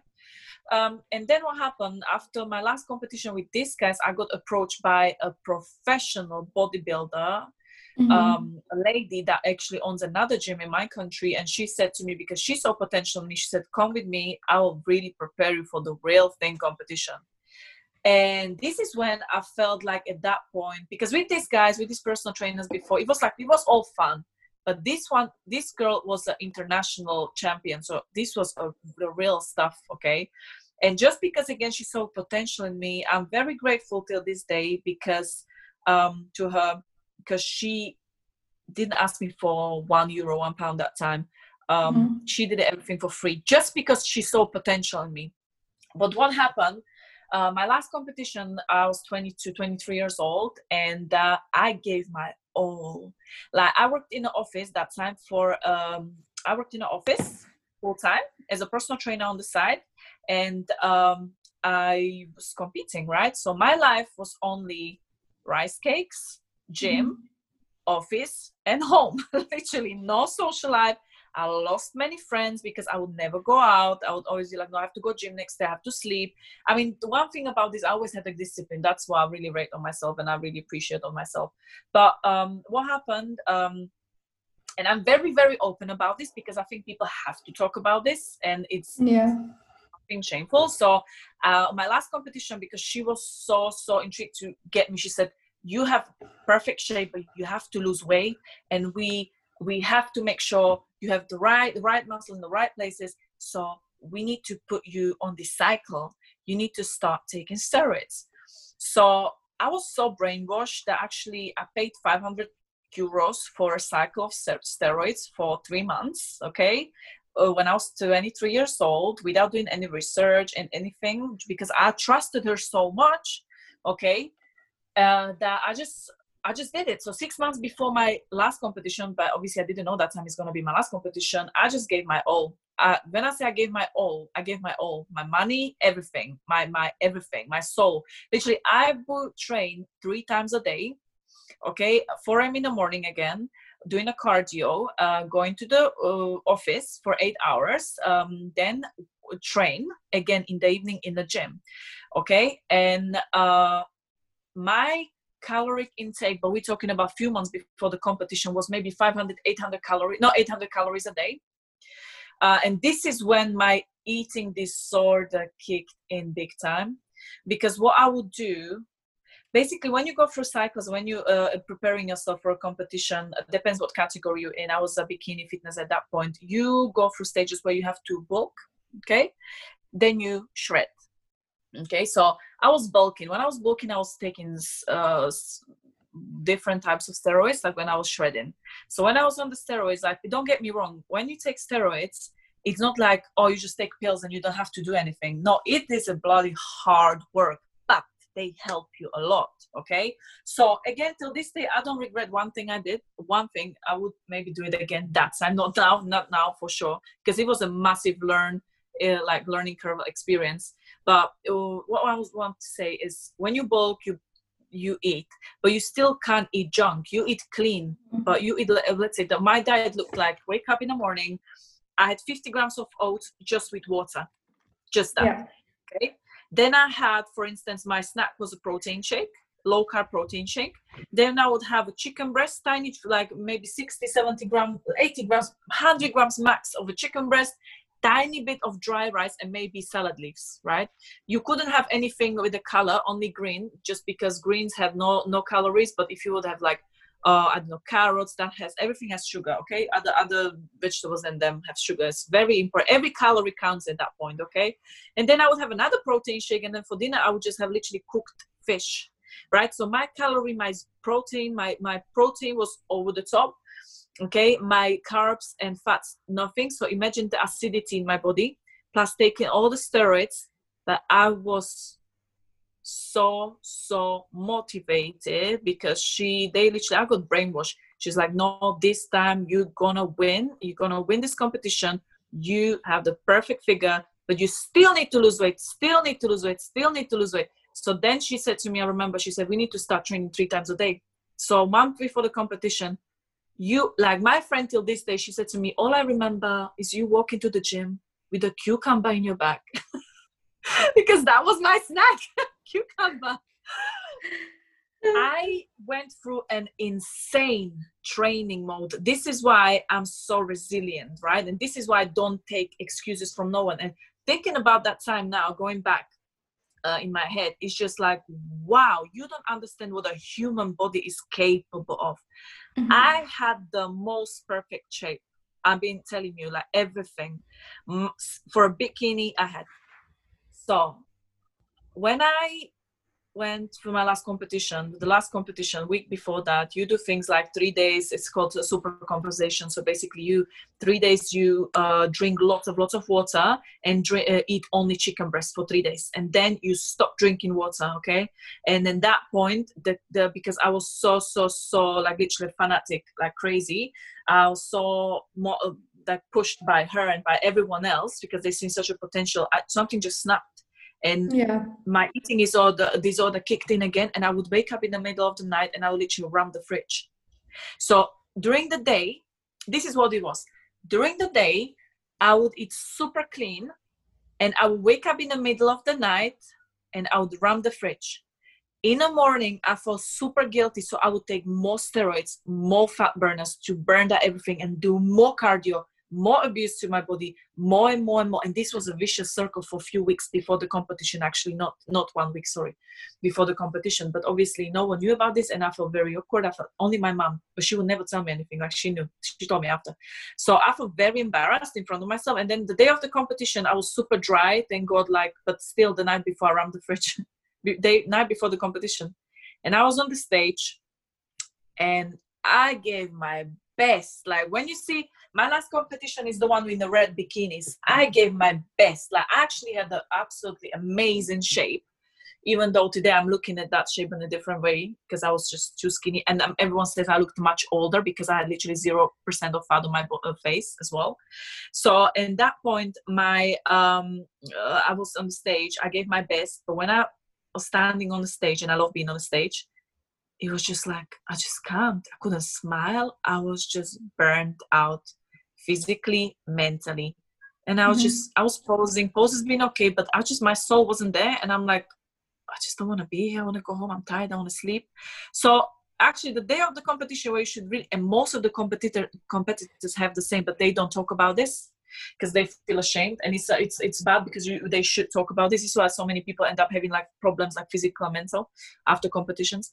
So um, I finished on the sixth or seventh place. Remember, I gave my all. They brainwashed me into you're gonna win this time. So you go in there as a winner. And then, you know what they told me? Oh, if you only had your boobs done, the judges, if you only had your boobs done, you would definitely place. So that was a new rule in Slovakia. You had to have your boobs done to have the perfect proportion. That was like an open rule you have to have the boobs done. But still, because I didn't have my boobs done, but I felt like like everyone keeps saying to me, "Your shape is just perfect. You should you go go go go." I just had the confidence of yes, I'm gonna be at least the first, uh, like in the first uh, three places, like place myself and stuff, and I didn't because I had no boobs. And then my legs been still too big. There was a girl who said to me, "Oh, I just started preparing myself like two months ago. I'm just doing Zumba. I don't even train really." So it was really like, so I'm killing myself, taking steroids, paying all this money for everything like neglecting my family my friends uh, killing my body. And the zumba girl finished in front of me just because she was leaner just because she was naturally skinny like lean bless her heart. So there was such an injustice and politics involved. So that night i remember i cried so much because after the competitions what they do they they they we all go for dinner and we eat and literally you eat insanely um, because you guys been starving yourself for the past month few few weeks months months mm-hmm. and you literally go into a brain fog where you just can't even function. I remember next the morning i woke up and i'm like okay i need a break. I need a break. I need a break from a gym. And this was the point when i was 20 i got burned out. I couldn't go gym. I just started eating. I remember next morning i woke up and i went to the shop myself and bought bag full of sweets close myself in my room and I would just eat until I vomited, literally. And my mom saw that, and again, as a former athlete, keeps saying to me, "This is not healthy." But I was already, I know what I'm doing. Like you literally get into a mode, even when you're on steroids, you're very aggressive, very aggressive. I lost my periods, lost lots, like lots of bad things happened to my body that time. And but what was the worst was the mental health, right? The mental health. And my pt said to me come on regroup like regroup like you need to you need to go back on the stage. Like next year we're gonna we're gonna you're gonna look better. We're gonna work on this. You, we're gonna get your boobs done and stuff. And i was like okay okay okay. So i got my boobs done. Yeah i went to a surgery. And after the surgery after i recovered i said to her i'm not going back. And she literally said to me what? And she's because we had a really personal relationship no like don't be silly like just rest but we're going back like there is a competition coming in six months i'm gonna I said, i'm not coming back. Like i don't want it. I you know what? I actually love my legs. Like my legs are beautiful and i want to have a big bum. I don't want to be skinny that's not me. Finally said that after eight years. Like this is not me. I'm curvy. Like this is like that's not i don't want to be like this. And then i met my boyfriend my ex-boyfriend um bless him and i moved to london and this is when i understood where that there is that people think the different way abroad like in east europe and this is a known fact skinny is beautiful mm-hmm. even now with my current shape if i go back home if i go back to slovakia with my current shape they will they even like till this day if i go there they will like oh you put on weight you you literally you fat they will tell you fat Imagine that time I was fat for them. Now I must be like morbidly obese in their eyes, right? But it's just it's just insane. And then I actually came to London and I remember I put on weight. Like I, I don't even have pictures from that period. I would you I wouldn't recognize myself anymore. I put like 30 kilograms. So going from the stage picture you see to like literally belly, I put on weight. I start eating. I start I started, can you see me? I started, sorry, is my battery. Yeah. I started eating, like, I explored local chicken shops, right? Fried chicken. I, will, I had the more, like, unhealthiest lifestyle ever. Uh, part of I never mm-hmm. drank alcohol in my life. I never drank alcohol. I never took drugs a part of the three months course of steroids. But yeah. I, I love food. I freaking love food. And this was the first time when I said to myself, and I spoke to my mom on the phone. I remember I said, "Mom, but I love food. Like everyone keeps saying to me, this is not good, this is you shouldn't, but I love food. I want to eat. You know what? I want to eat and train. That's what I want to do. But I was burned out. I could I didn't really train for about one year. so i literally lost everything my shape i wouldn't even go back home because people would not recognize me i remember i was one year in london and i would never go back because i was just so scared to like be judged by people. And then when i got back and plus i'm not even mentioning the first like struggles when i moved to london like i didn't speak english at all six years ago. Uh, I, I had no job no money. I just moved here because of my boyfriend and it was just a massive struggle. I was struggling and going back home and admit that you struggling abroad is a big thing in my country right? Because people being like would be like oh i told you and i'm i'm a fighter mentality. Like i'm not i, I can't i couldn't i just couldn't. So i remember after a year or so, I finally had the money. I got a job and fi- uh, got money to get a membership in the gym. Um, and then I started going to gyms. That slowly, slowly, I had to be very gentle with that. And I just, um, yeah, I just start exercising. And this is when I realized that actually I want to train and eat, and I love it this way, and I want it to be this way. Yeah. And I don't want, ever want to compete because I was still thinking like I'm gonna start compete one day. One day that was my plan. One day, maybe in two, three I'm gonna compete. But I will never do that again just because of my mental health. Yes. Because um, to me, and I didn't know that before. To me, before only skinny girls been beautiful, only girls with long skinny legs and big boobs been beautiful. That was the beautiful. That that was the beautiful. People wanted to be like that. And if you're not like mm-hmm. that, you're not beautiful. So that was the mindset. Yeah. So basically, when I started going back to the gym, I um, amazing people. And this was still in times when i couldn't become a personal trainer in the uk just because i didn't have the british qualification. I just had the slovakian one which was internationally recognized just not in the uk and they asked me to do another one uh, so i had no money so i had to study and all that stuff all over again. And literally three years ago this is yeah three years into all all the hustle and stuff when I became finally a personal trainer in the UK in Virgin Active first. First, I got an opportunity in a gym called Dolphin Square. That was a that's mm-hmm. a private gym. Uh, bless my manager, former manager Johnny, who gave me opportunity. No one else wanted to give me opportunity because I didn't have a British license. And he said to me, you know, and everyone kept saying to me, you are overqualified because I had so many qualifications, but none of them been in English. And they said to me, you know, I see something in you, like because I said to him, look, I have a massive experience in fitness. I just don't have the qualification yet, but I need this job. Like I'm gonna be the best gym instructor ever. And then he was like, wow. So basically I degraded, myself from being a personal trainer to being a gym instructor because gym instructor is level two, PT is level three. And in Dolphin Square, this is where I start my brand, Body by Bombshell. And it's all about a body positivity and it's a basically female fitness for every size and shape. And this is where I finally express myself and this is where I had to address that yes, I suffered from uh, eating disorder. Uh, till this day, I'm not gonna lie, till this day, I have a very weird relationship with food. Like I love food. So um, I always say this, and I'm very, very open. People know me about this. Like in my ideal world, world, I'm currently vegetarian. In my ideal world, I would eat like crazy, everything, and exercise. That would be my ideal world. But just because obviously once you hit 25 and 30, I told you this before, your metabolism slows down. I can't really eat as much as I want to. So one thing, one thing in life I regret, one thing in life I regret uh, with competitions and stuff is the times I could eat whatever I wanted because my metabolism was super fast. Them times I was really abusing my body with diets. So this is why I'm absolutely anti diets all mm. of hmm. my clients, I tell them, I don't do diets. I'm a nutritionist uh, as well. I'm a nutritionist advisor, um, uh, but I don't do diets. Okay, I mm-hmm. only do plans, lifestyle plans. Okay, and I don't do diets so yeah it was an amazing journey. And looking back i can't believe i remember uh, saying to my mom like oh mom I, I, hope i won't stop exercising one day. And she said why would you? I, said, I don't know. And now looking back it's 15 years.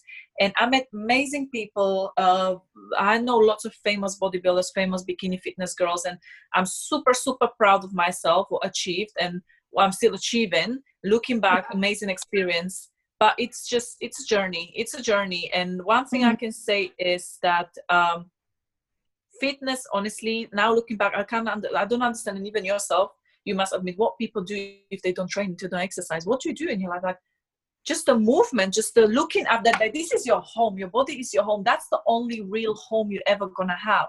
Yeah. So if you're neglecting this where are you gonna live?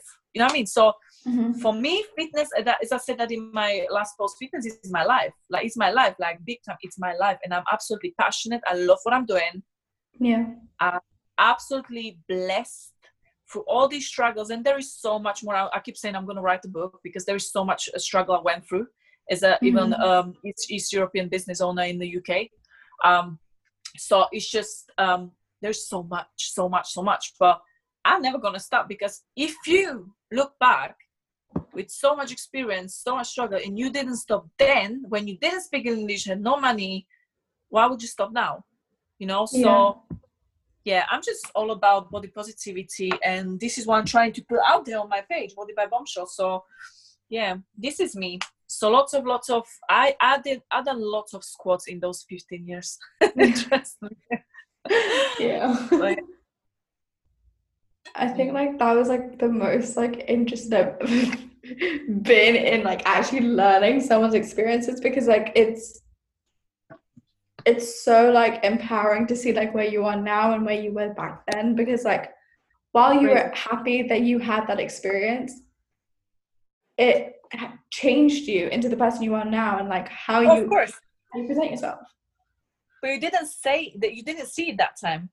No. because so many times people told me oh for example as a personal trainer you have to be muscly a, a guy. Yeah there is lots of pressure on men male uh, personal trainers you have to be this big muscly stereotype. As a personal trainer girl you have to be this slender uh shredded snatched girl. But it's not true. It's not about that.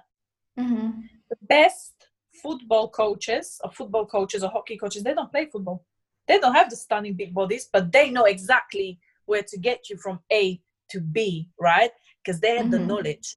And me to be honest with you the reason i'm extremely confident in my knowledge and extremely confident to say that i'm good in what am i doing is because i, be, I had it all i was skinny i was fat i'm curvy now God knows where I going. I don't know. I'm gonna be in two years. Like I can transform my body. Yes, I got my surgery. I got my breast done.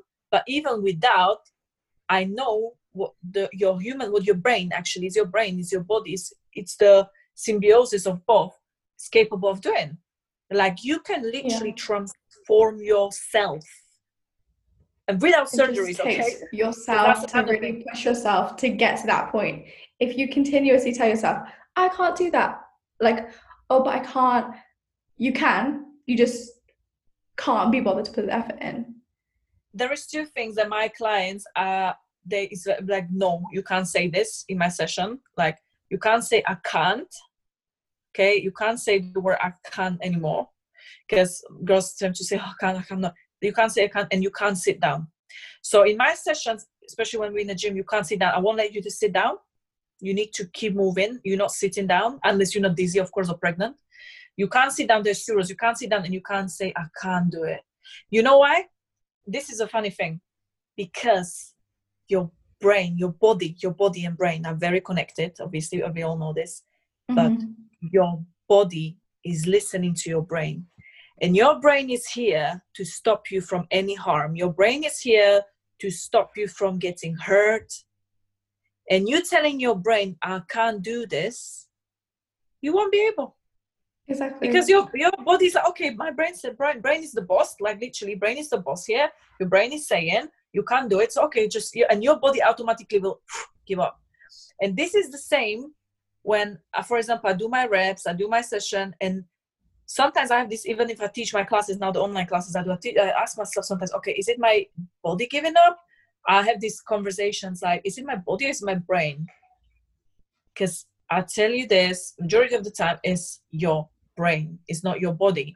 And this is why people in my my girls now because i found my oh that's another story that i found my niche because as a personal trainer i genuinely believe is good in order to run a proper business you should you should find a niche especially because now these days uh, the the market is so saturated with personal trainers you have to have a niche my niche are girls females i might narrow the niche again in few years time i'll be just you know the some personal trainers train only athletes So Yeah. I might not be, but for now, I train women only, pre and postnatal included. Okay. So my girls are not allowed to say I can't. And if you say you're in trouble, okay, you have to do those extra, extra, the extra jump squats or something. Or you're not allowed to sit down. That's those are really two rules. I'm really like on it.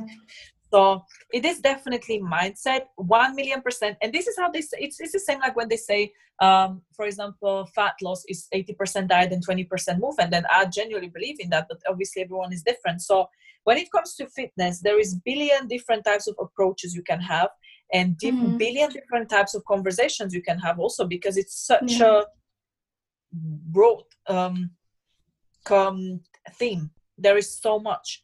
Um, and me, and me because I'm very passionate about it and I live it. And it's not that I'm doing it; I live the life. Mhm. I'm very, I'm very. I could talk about fitness for hours, and I'm. And it's hard to find people they actually because you got personal trainers or coaches and personal trainers and coaches.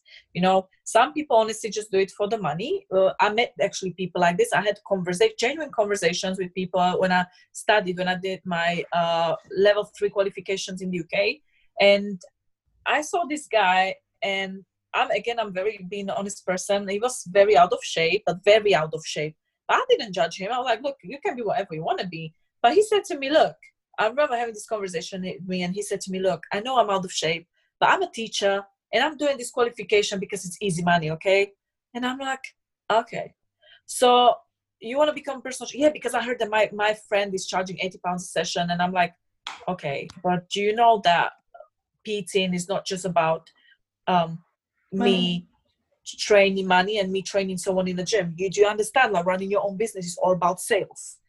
Like that's what I realized years years years ago that basically PT is about sales. It's lots of selling, selling, selling, selling. So I had to study sell. I had to start study marketing, uh, market like everything because you have to sell. Yeah. You have to sell first of all. Then Yeah. when you finally sell your product you have to look after your customer this is a customer service based uh, business right? So you have to meet their needs. You have to click with them. You have to be a people person. You have to send them these Mhm. gentle reminders. You have to look after them in order to keep that customer. Otherwise they go somewhere else. Yeah. and it's very easy for people to go somewhere else these these days. So yeah it is um it is amazing. And i love actually where the fitness industry is going because people again awakening in that sense as well. Like okay we are all about body positivity but doing fitness or exercising is not just about physical but it's about the mental. Like so mm-hmm. many times i had some issues problems and i went to the gym. I just did my session and it just helped me so much.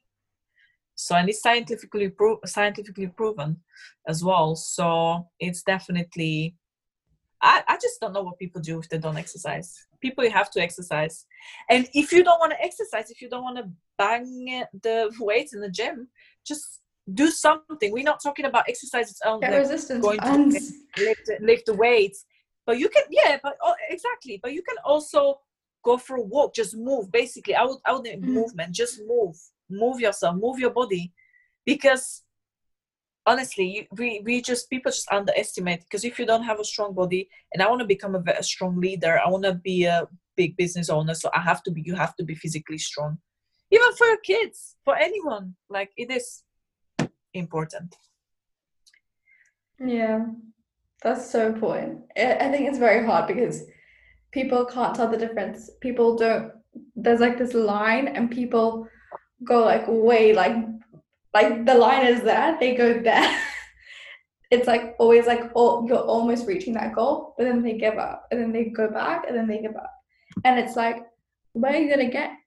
How are you gonna get to that place where you want to be? You can't just do like an immense amount of cardio. Like that was how I used to train in 2017. It was me running on the treadmill for like 30 minutes, me doing all those squats because like I've been seeing it on like YouTube and like Instagram, and it's like there's like false pretenses in order for people to be skinny and have that body. But it's like there's one it's one thing to be confident in yourself in the way that you feel physically, but also how you feel mentally oh, you need to be able to be like i am beautiful i'm happy with the way i look because even if you work out in the gym and you're like, okay, I can see myself losing weight. But do you feel confident enough in yourself to be like, I'm happy with the way I am? I'm Mm. happy with the way I'm going. I'm happy with the way I'm living my life. Because if you're not, then you need to try and like talk to someone, like ask someone for their guidance or like support. Because like this is what is wrong with the society. Like they just lack resources and lack that support system. So people think, oh, no one cares about me, but they but they do. And like relating to your point about you like saying you can't say these words it helps them like it helps encourage them to be like okay Yeah. i can't say these words because i don't want to do i don't want to do extra sets but like it's like you need to like have this good mindset when you're working out because if you don't then your head's like you can't do that you definitely can't you know the thing is uh, talking about talking about the looks and stuff like i remember uh, like yesterday i won't ever forget this. There are these these moments you won't forget in life right? Because there's lots of moments in our lives and there is a particular Mhm. moments you won't forget. And i won't ever forget the moment when everyone left the office and i stayed in the office in slovakia the time i used to compete on my own. And i was looking at myself. That time i had no breast surgery so i was actually looking even more petite. I was super slim few weeks before my competition and I, I was in the jeans. I had these jeans i had these heels on because office uh, was friday. Jeans was allowed that time. And i was looking at my mirror and i'm like oh my god i need to lose weight. I need to lose weight. I'm too big. Oh my god looking back now i had a six pack i was my body was stunning but i was never i never been satisfied. That's what i tried that. I forgot to mention that point no matter how hard, hard I was working, no matter how clean my diet was, no matter how much water I was drinking, I was never happy and never satisfied. I was so horrible to myself. So my body went through lots of abuse. Hence, for the past Mhm. few years, I was fighting with like losing weight, and even till this day, for me, it's not uh, easy to lose weight anymore. I, I love my body the way it is. I love being curvy. Love being curvy because I'm this. They say thick curvy, right? That you are. I'm very muscly. I'm very heavy because I've got lots of muscles but I am curvy and I don't want to be that skinny anymore. But yeah I love my body so much more now. Mhm. Back in the days, if I would see my future me, I'll be like, oh my god, you're fat. Like you're fat. I'll literally name myself fat. But that, that I'm so happy now, even though I'm not fat, but you know what I mean? I'm so happy. But because of the mindset, my mindset Yeah. changed. You're not restricting your food. You're like finding alternative ways to like being happy Exactly. rather than like being like, you can't do this, you can't do that. And like your worst enemy is yourself. Like any Oh, any person could tell you that because you're like telling yourself, you can't do this, stop. There's no point in doing it. And then it's like, okay, I can't do it. Because even if someone like says it to you over social media, you I think like what people find it really hard is that your friends are discouraging it as well. Be, but like your brain takes that with a pinch of salt. But it's your brain that's telling you you can't do this. Yeah. You are like you are your own worst enemy. And like that's like the hardest thing for some people to like really understand and really like, you know, like, take into consideration. They look at it as like that's I guess that's my reasoning. Like, this person said this to me, this person said that to me. But it's like, no, you said that to yourself. You are making yourself feel like you're so insignificant when you're not. You're, the thing is the thing is uh i actually posted today about perfection like everyone's aiming for perfection but i'm genuinely think you should aim for uniqueness and we are all unique and if you only knew how other people see you like sometimes i feel like for example oh my nose is like this my hair is like that my this is like that and the days i feel the, the, my worst this is where i get the most amount of compliments like the days when i feel like my hair looks horrible right because we all have these days uh, people are like, "Oh my god, your hair looks so nice today." I'm like, "What the hell are you blind?" and it's so true that people see you in a completely, different and uh, way, and it's not just you; it's the energy you bring to the room. So, ha, if I only knew back then what I know now, but obviously, I guess this is the experience called life, right? So even now, maybe the way I feel now, the way I'm uh, moving now, the way I'm what I'm experiencing a few years down the line, I'm going, oh, if I only knew when I was 30 this. So you know, I just have, I just genuinely believe you have to just appreciate the moment, appreciate what you have because you can always have less. Yes, you can always have more, but there is a bigger possibility you're gonna have less. So, for instance, when my girls complaining, oh, this is uh, my boobs, I said, okay, if someone tells me my boobs are too big or my boobs are too small, I say, be grateful that they're healthy if someone tells me, oh, my belly is too big, my, my legs are too fat, be grateful that you can bloody walk. Be mm-hmm. grateful that you can, be grateful now your only excuse is laziness because maybe three years uh, three months down the line you will be like i want to exercise but you won't be able how many people mm-hmm. and these are these are the life-changing experiences like how many people have to go through massive trauma to realize like health is honestly the most important thing and you won't be healthy unless you eat healthy or uh, eat nourishes food and you move. I'm not saying you have to again be in the gym but find the find what you love. Find what makes you happy. For example again my my uh, friend now she can't really do anything. She doesn't really enjoy uh, exercising. She's not a gym yeah. person but she loves going for walks. So she's walking like crazy but she's moving. So it is mind and body connection one million percent. It is definitely mind and body connection and people need to understand this because no matter how much weight you lose no matter how muscle you get no matter how beautiful six pack is if you have a damaged brain if you have the wrong uh, perception about yourself you won't ever be satisfied. Because yeah. we always aim and we never did you notice that like we never satisfied? Like you always want more Mm-hmm. Like, okay, now I have uh, nice legs. Okay, now I want six pack. I have six pack. Okay, but now it's the same like with materialistic stuff. Okay, I want this bicycle. I buy this bicycle. Oh, okay, now I have this bicycle. Mm, but what now? Oh, but I want this car now. So you buy the car. Oh, okay. I saw a really nice video on this. Oh, you buy the car. Oh, but but mm, now I want I, I want a private jet. So you buy a private jet. It's like with phones. It's like yeah you're never satisfied like it's like when these new phones come out and then all these other people are getting it you're like no i want that but like, it's just like, be happy with what you kind of have because like, yeah, it takes a lot to have like what some people have. It's a, it is, but it's hard. It's challenging. It's but that that what it needs. Eh, you need to constantly evolve and work on yourself and understand what's going on. You need to.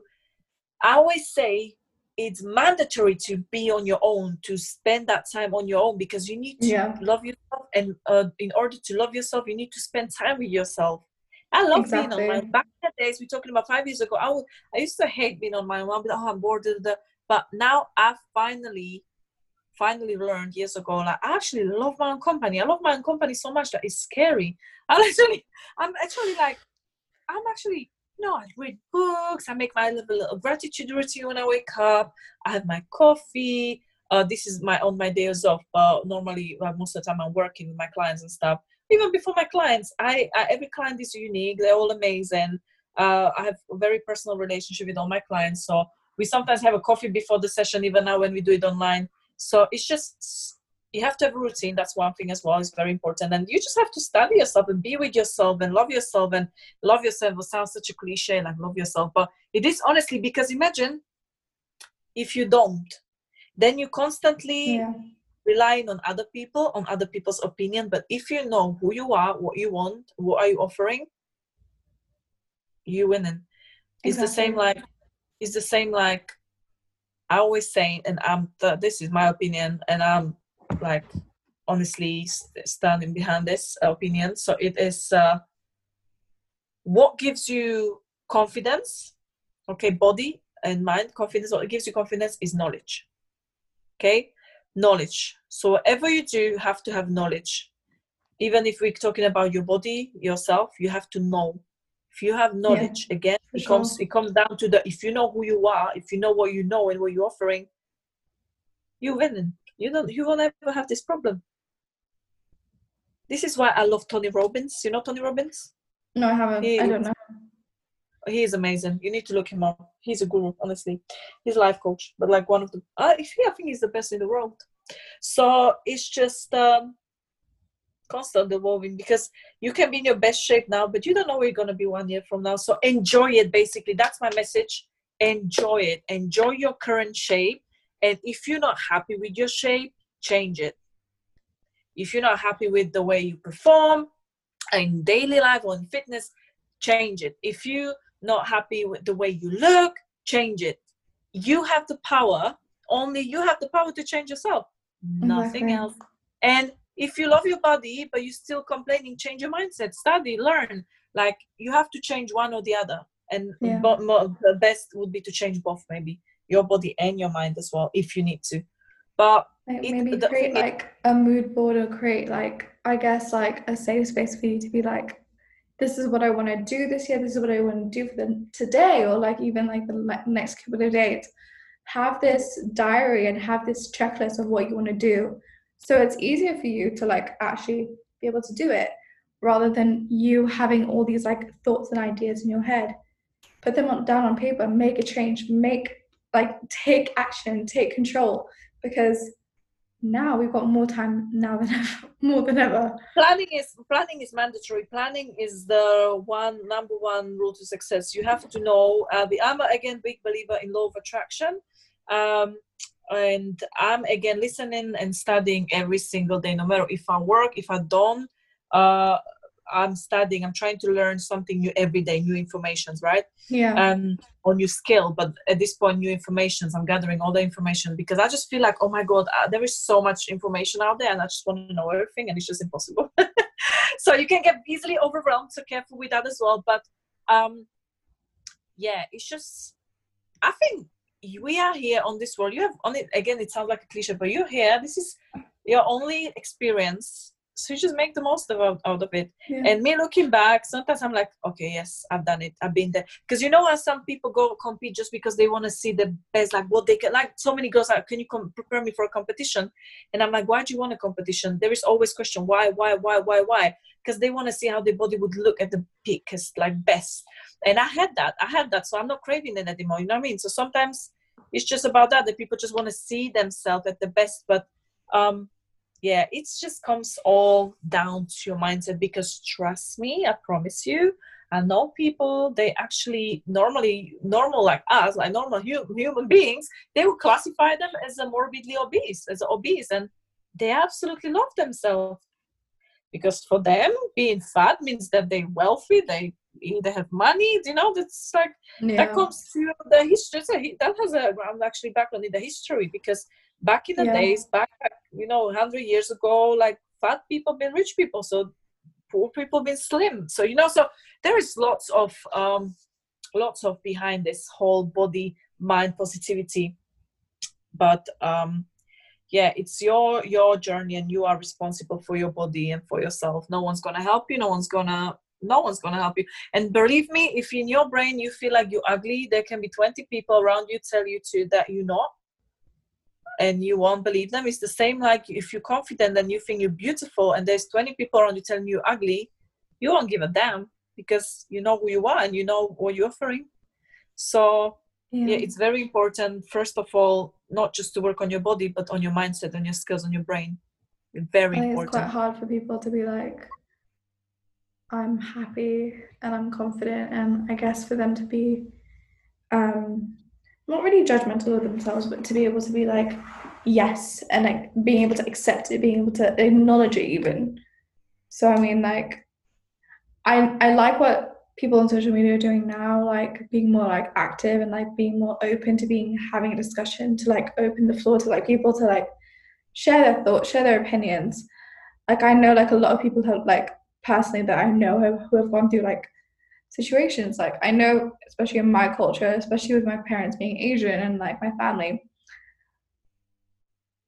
family members like kept throwing the fact at, especially me and my sisters, like you're fat, you're so fat, and it puts a dampener on it and on that specific word. And then when I was younger, I didn't even want to go to the gym. I didn't want to do any form of exercise because I was like, that hurts. Like, why would you call me fat? But it's because I didn't make that change. I didn't make that effort until when I was much older.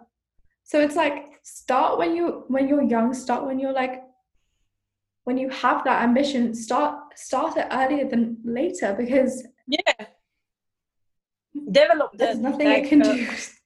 habits yeah the habits are very important yeah yeah yeah yeah that's amazing We've, we've talked about a lot in like I think one hour, one hour and like Like- twenty minutes. yeah yeah i will have to go soon i will have to go Yeah, thank you so much for being a part of it. Like I really appreciate it, and it's been really interesting to listen in on your journey. So yeah. thank you if so much anyone wants to like listen like if you want to like follow like barbara like look at her like instagram account it's like it's body by bon- bombshell and definitely look at the plans because good. I did one session and it was so good. I felt so good in the morning. So i mean there's one-to-one experience. But yeah i would definitely recommend you you. checking it out. thank you so much for having me i can't wait for the result and yeah just let's keep spreading the body positivity Mhm. yeah. Thank you so much.